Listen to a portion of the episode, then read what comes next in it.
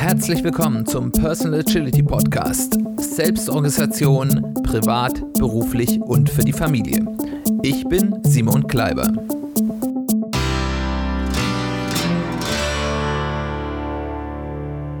Herzlich willkommen zu einer weiteren Folge des Personal Agility Podcasts. Schön, dass du eingeschaltet hast. Schön, dass du wieder dabei bist. Worum geht es heute? Wir haben eine weitere Folge in unserer Serie Persönliche Finanzen agil gestalten. Und da sind wir jetzt ja schon relativ weit. Wir haben uns angeschaut, so ein paar Grundlagen ähm, und haben dann uns angeschaut, wie geht's um, wie kommt man dorthin, seine Einnahmenseite äh, gut darzustellen, wie konsumiert man sinnvoll, dass man noch mehr übrig hat von dem, was man eingenommen hat und das anlegen kann und dann in der letzten Folge, was für Möglichkeiten es denn gibt, Geld langfristig anzulegen. Und ähm, jetzt vielleicht noch mal eine praktische Folge, wo es ein bisschen darum geht, wie fange ich denn überhaupt an, wenn ich damit noch keine Erfahrung hatte, äh, ich jetzt eine irgendwie geartete, nicht von mir aktiv gesteuerte Finanzsituation habe, was sind denn gute erste Schritte? Was sind die wichtigsten Schritte auf dem Weg zu mehr Wohlstand? Was ich hier heute erzähle, ist, das will ich ganz klar sagen, das ist mir auch bewusst und das ist auch nicht der Sinn dieser Folge, das ist nichts revolutionär Neues, das ist, das ist das, was die meisten seriösen Menschen, die sich dann mit diesem Thema beschäftigen, euch so mehr oder minder, vielleicht mit einer gewissen Abwandlung empfehlen werden. Ähm, aber ich glaube, es ist wichtig, dass wir im Rahmen dieser Serie, gerade für die von euch, die da noch relativ unbeleckt sind, einfach mal diese einfachen Punkte, die äh, einfach ein guter und auch bewährte Kochrezept sind, um hier auf die richtige Spur zu kommen, mitzuteilen. Das erste, was ich euch empfehlen will, ist, hört euch die Folge 65 nochmal an. Dort haben wir nämlich darüber gesprochen, wie man Klarheit über die eigene Situation gewinnt. Was ist meine Vermögenssituation? Habe ich überhaupt Vermögen oder habe ich noch Schulden? Wie ist meine Ein- und Ausgabensituation? Habe ich einen Überschuss? Bleibt Geld am Ende des Monats übrig? Oder lebe ich über meine Verhältnisse? Wo, woher kommen meine Einnahmen? Wohin geht mein Geld? Darüber einfach Klarheit zu bekommen. Dann auch nicht nur auf Geld gesehen, aber auch vielleicht so mit einer Methode wie dieser Lebensgraf, den ich auch in der persönlichen Strategieentwicklung empfehle. Wo stehe ich im Leben? Wie alt bin ich? Wie viel habe ich noch an berufstätiger Zeit zum Beispiel vor mir? Äh, wie viel schon hinter mir? Habe ich gewisse Wünsche? Will ich zum Beispiel besonders früh aufhören, Geld verdienen zu müssen? Äh, oder arbeite ich eigentlich ganz gerne in dem, was ich habe und das ist jetzt gar nicht unbedingt mein Ziel?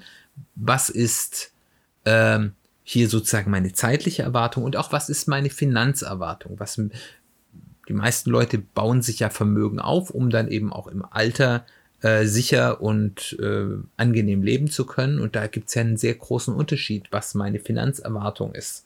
Ähm, und das ist eine ganz große Stellschraube. Es gibt ja die Frugalisten, die sehr bescheiden leben und dann eben sehr früh auf einem Level sind, wo sie mit ihren Ersparnissen sich dieses sehr bescheidene Leben ähm, auch ohne zusätzliche Einnahmen ermöglichen können und damit eben finanzielle Freiheit gewinnen. Aber andere Leute wollen eben auch ein bisschen angenehmer und etwas komfortabler leben, dann haben die eine andere Finanzerwartung. Also was ist das, was ich denn glaube, irgendwann mal zu brauchen? Und wenn ich so diese Grundparameter und diese Grundübersicht habe, dann ist der nächste Schritt, weil er relativ einfach ist, den ich empfehlen würde, eine erste Bereinigung der Ausgabenseite. Wenn du die Ein- und Ausgaben angeschaut hast und davor nicht sehr diszipliniert warst, wovon ich jetzt ausgehe, wirst du hier ganz viele Dinge entdeckt haben auf deiner Ausgabenseite, wo du sagst, hä, warum gebe ich denn dafür noch Geld aus? Irgendwelche Versicherungen, die du nicht brauchst, irgendwelche Abos, die du nicht mehr liest und so weiter und so fort. Da kann man ohne einen großen Pain zu haben, also auf was verzichten müssen, häufig einiges rausholen. Und das geht einfach und relativ schnell. Da muss man sich mal ein Wochenende hinsetzen. Deswegen empfehle ich, das als erstes zu tun. Das nächste, was du tun solltest, bevor du daran gehst, Vermögen aufzubauen, ist wenn du Schulden hast, Schulden abbauen. Da müssen wir jetzt erstmal nochmal unterscheiden, welche Schulden möchte ich denn abbauen. Es geht jetzt hier in erster Linie um Konsumschulden. Das heißt, wenn ich zum Beispiel schon mal was angelegt habe und mir irgendwo eine Einzimmerwohnung gekauft habe, die ich ähm, weiter vermiete oder auch eine Zweizimmerwohnung und die über einen Kredit finanziere, also ich habe Investmentschulden, dann ist das in Ordnung. Investmentschulden sind gut, äh, also in gewissen Maßen gut. Ähm, die muss ich nicht zwingend abbauen, weil die sich, solange ich mein Investment sauber gerechnet habe, ja von selbst tragen. Ebenfalls muss ich nicht zwingend Schulden abbauen, die so günstig sind, also wo meine äh, den Zins, den ich dafür zahle, so gering ist, dass es deutlich lohnenswerter ist, anstatt die Schulden schnell abzubezahlen, das Geld für die Zeit, bis ich ihn zurückzahlen muss, ähm, anzulegen. Das sind häufig zum Beispiel Kredite für eine selbstbewohnte Immobilie, die ich jetzt aus prinzipiellen Erwägungen nicht als Investmentschulden, sondern als Konsumschulden einkategorisieren würde. Da kann man zwar trefflich drüber streiten, aber da ist man damit auf der sicheren Seite. Aber wenn ich jetzt zum Beispiel nur ein oder zwei Prozent Zinsen zahle für einen solchen Immobilienkredit, ist es nicht lohnenswert, die abzubauen, sondern dann nehme ich lieber das, also über das, was ich sowieso vorhabe, an, an Raten abzuzahlen, sondern dann nehme ich lieber das Geld und lege es an, weil ich eben zum Beispiel für Aktien auf die lange Frist davon ausgehen kann, dass ich dort eine höhere Rendite erziele. Das sollte ich natürlich nur dann tun, wenn ich von der Einnahmensituation so darstelle, dass ich meinen Kredit sicher abbezahlen kann. Wenn nicht, dann lieber schneller abbauen. Was ich abbauen will, ist alles, was platte Konsumkredite sind, ähm, Überziehungen auf deinem Konto, solltest du eine echte Kreditkarte haben. Kreditkartenschulden ist in Deutschland eher unüblich, von daher wahrscheinlich eher nicht. Ähm, aber jegliche Art von Konsumschulden, ich habe irgendeinen Ratenkredit aufgenommen bei einem dieser ganz vielen äh, äh, Kreditvermittler äh, für Konsumentenkredite, die ja werben wie noch was. Also alles, was ich so habe, meistens haben die ja dann auch eine relativ hohe Zinslast, äh, die sollte ich abbauen und zwar so schnell wie möglich.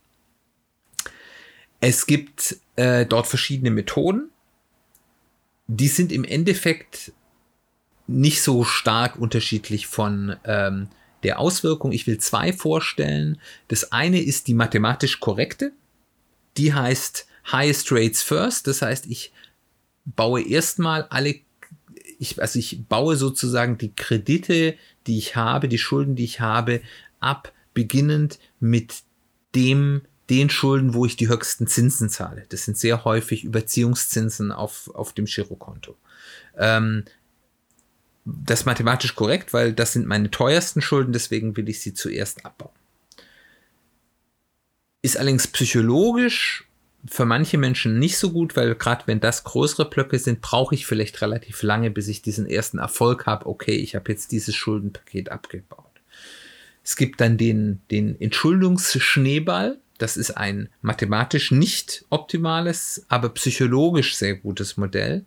Dort fange ich an, meine kleinsten Schuldenpositionen abzubauen, um möglichst schnell die Anzahl meiner Schuldenpositionen, weil wenn ich viel Schulden habe, habe ich häufig an mehr als einer Stelle Schulden, die abzuzahlen. Also dann zahle ich vielleicht erstmal noch die kleinen Schulden, wo ich irgendjemand noch eine Zahlung äh, ausstehend habe, ausstehende Rechnungen, die überfällig sind, würde ich auch als, als Schulden äh, rechnen, zumindest in dem Moment, wo die in ein Alter kommen, wo ich mit Mahngebühren rechnen muss. Das ist ja im Endeffekt auch nichts anderes als eine Verzinsung. Oder sowas und dann am Ende zahle ich dann nur noch meinen größten Schuldenblock.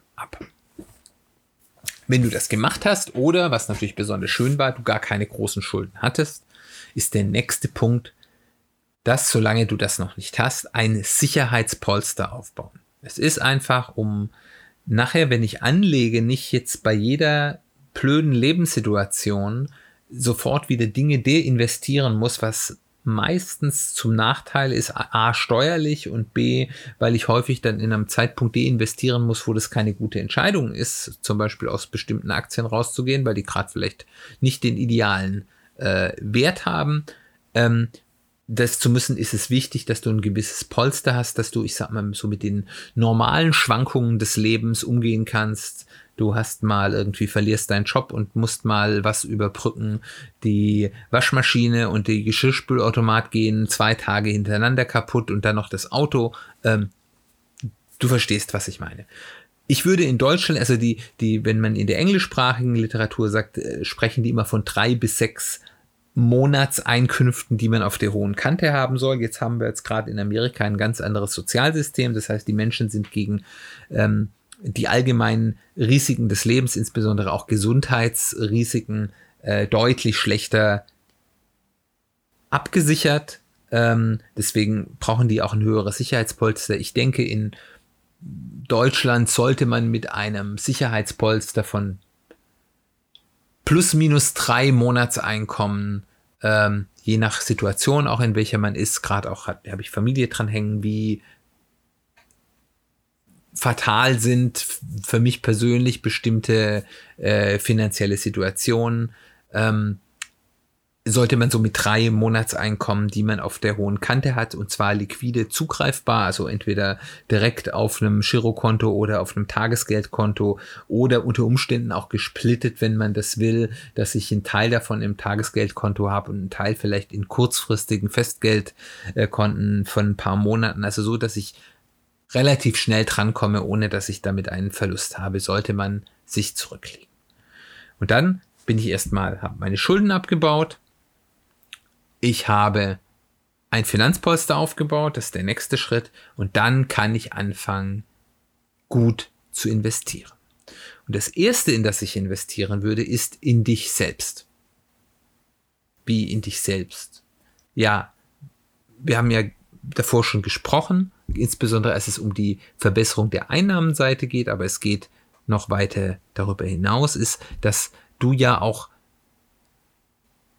in den meisten Situationen deine eigene Haupteinnahmequelle sind. Das heißt, das, was du kannst, bestimmt auch, was du verdienen kannst. Also investieren in dich selbst bedeutet zum Beispiel in finanzielle Bildung, weil du dann zum Beispiel besser anlegen kannst, besser mit deinem Geld umgehen kannst, aber eben auch in Weiterbildung, die dazu führen, dass deine Einnahmenseite sich strategisch verbessert. Dabei sollten wir allerdings aufpassen, dass wir hier nicht eine reine Optimierung, ich muss möglichst viel Geld machen, äh, verfallen, sondern auch das eigene Lebensglück nicht vergessen. Weil es kann natürlich sein, dass ich sagen könnte, ich könnte diesen Job jetzt hier machen und da könnte ich ganz viel Geld verdienen, da wäre ich aber tot unglücklich. Dann solltest du das natürlich nicht tun, sondern du solltest dir überlegen, wie kann ich bei den Dingen, wo ich zufrieden bin oder vielleicht sogar glücklich, aber eben meine Einnahmensituation verbessern kann, indem ich mehr. Und das ist eine Investitionsform, die viele Menschen vergessen, wenn es um Geldinvestment geht, die aber somit eine der wichtigsten ist, weil sie eben einen sehr großen Hebel mitbringt. Wenn wir jetzt aber über die reine Geldanlage reden, dann solltest du, und das hatten wir ja schon in der letzten Folge dieser Serie grob besprochen, nicht nur das anlegen, was zufälligerweise am Ende des Monats übrig bleibt, sondern du solltest dir im Voraus sagen, wie viel von meinen Einkünften will ich denn anlegen? Was ist meine Sparrate, wie man so schön sagt, oder Anlagerate? Und die zahle ich mir nach dem Prinzip Pay yourself first, bezahle dich selbst zuerst am Anfang des Monats oder wann immer du deine Einnahmen typischerweise hast. Die nimmst du dann erstmal direkt zum Anlegen. Und idealerweise automatisierst du die Anlage, indem du zum Beispiel diesen Betrag mit einem Dauerauftrag ähm, direkt dann von deinem Konto zum Beispiel auf dein Depot überweist, indem du, ähm, wenn du in Aktien zum Beispiel anlegen willst, Aktiensparpläne anlegst, die monatlich automatisch äh, das Geld in bestimmte Aktien oder bestimmte ETF, äh, ETFs anlegen, so dass du dich da gar nicht drum kümmern musst und es passiert automatisch. Du kannst es nicht vergessen die Wahrscheinlichkeit, dass du sagst, ach, jetzt will ich doch lieber hier irgendwie das Geld für einen Urlaub ausgeben, ich spare mal diesen Monat nichts, ist viel geringer, wenn du es ähm, automatisiert hast. Und warum ist das so wichtig? Weil bei der Geldanlage ist Konsistenz absolut essentiell. Wir haben ja schon mehrfach hier im Podcast über dieses Schwungradprinzip, das den auf dem Zinseszinseffekt ja beruht, äh, gearbeitet und dann ist es besser, wenn ich vielleicht mal einen Tick weniger als Sparrate habe, dafür das ganz konsequent mache, als wenn ich eine höhere Sparrate habe, die ich im einen Monat mal mache und im anderen nicht und im nächsten ist dann wieder irgendwas. Konsistenz ist wichtig.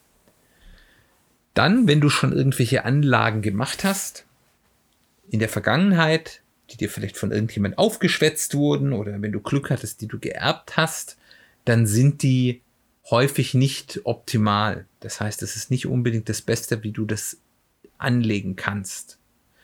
Und es macht Sinn, darüber nachzudenken, ob man dann solche schon bestehenden Anlagen, wo du zum Beispiel jetzt irgendwie in einem teuren gemanagten Fonds drin bist oder irgendeine Rentenversicherung, ähm, die, äh, also so eine, so eine Kapitallebensversicherung, die heutzutage ja nicht mehr viel bringen, dann macht es schon Sinn, darüber nachzudenken, ob man das umstrukturiert, also dann einen Vertrag auflöst oder was verkauft, ich würde aber euch raten, da sehr bedacht um vorzugehen. Wartet, bis ihr wirklich verstanden habt, was die Konsequenzen sind in allen Ebenen.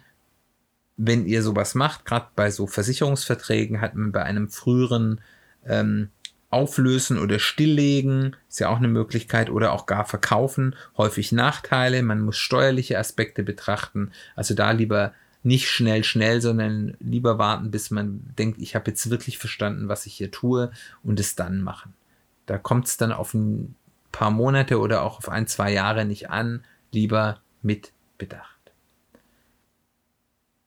Und dann, und das ist für mich der absolute wichtigste Punkt, wenn man langfristig sein Vermögen aufbauen will, insbesondere wenn man noch relativ jung ist, du solltest immer darauf achten, dass deine Ausgabenseite langsamer steigt als deine Einnahmenseite. Das heißt also, gerade wenn man in den Beruf einsteigt, ist es ja am Anfang relativ häufig, dass man da dann seine ersten Karrieresprünge macht und dann da sich sein, seine Einkünfte signifikant erhöhen. Gerade am Anfang, wenn man aus der Ausbildung zum Beispiel rauskommt und dann den ersten richtigen Job, wo man nicht mehr Auszubildender ist oder nach dem Studium, wenn man die ersten Sporen sich verdient hat und nicht mehr super juniorig ist und äh, dann, dann gibt es da häufig ordentliche Gehaltssprünge und dann darauf achten, dass man eben das, was man hier hinzugewinnt, nicht komplett quasi seine Ausgabenseite hinzuschlägt, sondern dass man sagt, okay, ich nehme mir von meinem sozusagen Gehaltsaufbau nur 70 oder noch besser nur 50 Prozent, um meine aktuelle Lebensqualität zu verbessern und nehme die den zweiten Teil, diese 30 oder vielleicht sogar 50 Prozent und schlage die meiner Sparrate zu. Das heißt also, dass ich im Endeffekt Erhöhungen auf der Einnahmeseite stärker dafür nutze, meine Sparquote zu erhöhen oder zumindest auch dafür nutze, meine Sparrate signifikant zu erhöhen und meine Ausgabenseite nicht so stark oder so schnell zu erhöhen. Der Punkt dahinter ist, wenn man seine Ausgabenseite und damit auch so seinen Lebensstandard erhöht hat, ist es viel schwieriger und viel schmerzhafter, das wieder zurückzufahren, als wenn ich gar nicht dahin gehe und sage, okay, ich nehme jetzt nur einen Teil davon, ich hebe meinen Lebensstandard, meinen aktuell hebe ich natürlich, ich will mich auch ein bisschen belohnen dafür, dass ich vorankomme, aber eben nicht in dem Maße, sondern ähm, nehme das direkt davor raus, bevor ich mich an mehr Ausgaben gewöhnt habe. Und wenn ich das mache und das relativ früh tue und ein bisschen Erfolg im Beruf habe, führt es das dazu, dass ich dann, wenn ich dann irgendwie 40 bin, ähm, eine enorm hohe Sparquote habe und damit eben ein sehr anständiges Vermögen aufbauen kann. Wenn ich 40 bin und habe bis jetzt immer mein Geld rausgepulvert, dann meine Einnahmen so weit noch runterzufahren, dass ich auf eine vergleichbare Sparrate komme, ist fast unmöglich. Das wäre also schon eine wirkliche Herausforderung. Wenn ich mich das erste Mal in neue Anlageklassen und was es da alles gibt, hatten wir ja schon kürzlich besprochen, handelt nach dem Prinzip Fire äh, Bullets, then Fire Cannonballs. Also äh, verschieß erstmal Pistolenkugeln und dann Kanonenkugeln. Das heißt also, wenn ich eine neue Anlageklasse zum ersten Mal benutze, geht er erstmal mit einem sehr kleinen Betrag, der euch nicht wehtut, wenn ihr den verliert, rein, sammelt Erfahrung, auch gerne über eine gewisse Zeit, ähm, weil wenn gerade zum Beispiel an der Börse nur Sonnenschein ist, dann ist es immer einfach dort äh, gute Ergebnisse zu haben. Also man sollte dann vielleicht auch mal schauen, auch wenn es zumindest mal ein kleines Tief geht, wie was passiert da, wie gehe ich damit auch psychologisch um, wie komme ich damit klar. Und wenn ich dann weiß, okay, ich habe jetzt diese Anlageklasse verstanden und die ist das Richtige für das, was ich will, dann kann man auch mit größeren Beträgen in eine solche Anlageklasse hineingehen. Und dann als letzter Schritt einfach nur, und das ist gar nicht so einfach, aber ganz wichtig, Geduld haben und die Ergebnisse genießen.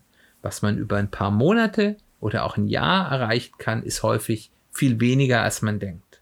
Aber was man über ein Jahrzehnt erreichen kann, ist enorm. Und ich habe das jetzt kürzlich äh, ganz drastisch gesehen. Wir haben für unsere Kinder ein Kinderdepot angelegt, wie was, als die geboren wurden, wo wir eine, jeden Monat eine, eine kleine Summe in ETFs anlegen. Das ist kein großer Betrag, das ist ein Betrag, den kann, glaube ich, jeder, der, ich sag mal, Durchschnittsverdienst und oder ein oder darüber verdient für sein Kind unter Umständen anlegen. Ähm, und also nichts, was jetzt nur besonders reiche Menschen tun könnten. Und unser Ältester wird jetzt neun und was da inzwischen zusammengekommen ist, war natürlich jetzt auch eine sehr gute Börsenphase, aber das ist enorm. Also da schlackert man mit den Ohren, wenn man überlegt, wie wenig man denn da eigentlich im Monat reintut. Und das hat mir nochmal gezeigt, was wirklich dieses Geduld haben und das über die lange Strecke denken eigentlich machen kann, obwohl man da nichts besonders risikoreiches tut, man nicht mit riesigen Beträgen reingeht. Man macht einfach kontinuierlich Monat für Monat das Gleiche, hat Geduld und lässt wie es so schön heißt, sein Geld für sich arbeiten und kann dann irgendwann, wenn dann die Zeit kommt, dass man das genießen kann, kann dann eben sagen, okay, ich habe hier konsistent dran gearbeitet und werde jetzt auch im wahrsten Sinne des Wortes reich belohnt. Wenn ihr mit dieser Reise in Richtung auf diesem Weg zu mehr Wohlstand anfangt und damit Erfahrung sammelt, würde ich mich freuen, wenn ihr mir darüber berichtet. Oder wenn ihr es schon getan habt, wie gesagt, das ist nichts revolutionär Neues, das habt ihr vielleicht auch schon mal woanders gehört, ihr sowas ähnliches gemacht habt. Ebenso. Ähm, ich hoffe, das ist hilfreich für euch, gerade wenn ihr dort bis jetzt gesagt habt, hier, ich habe mein Geld immer nur auf mein Sparkonto gelegt und mehr habe ich nicht getan. Oder ich habe halt nur kurzfristig hier in Aktien gezockt und alles verloren. Oder was auch immer da eure Vorerfahrung ist. Aber wenn ihr sagt, okay, das ist jetzt was, was ich auch mal mit Überlegung und äh, äh, System anfangen will. Ich hoffe, dann hilft euch das, was, was ich heute erzählt habe. Und in der nächsten Folge dieser Serie, das wird noch ein paar Wochen hin sein, wollen wir uns nämlich auch mal schauen, warum überhaupt Wohlstand und was ist denn Wohlstand und was ist reich. Äh, da gibt es ja ganz unterschiedliche Diskussionen oder Überlegungen und Definitionen. Und von daher dann wieder eine etwas theoretischere, vielleicht auch philosophischere Folge, ähm, wo man dann vielleicht auch sehen kann, wo es hingeht.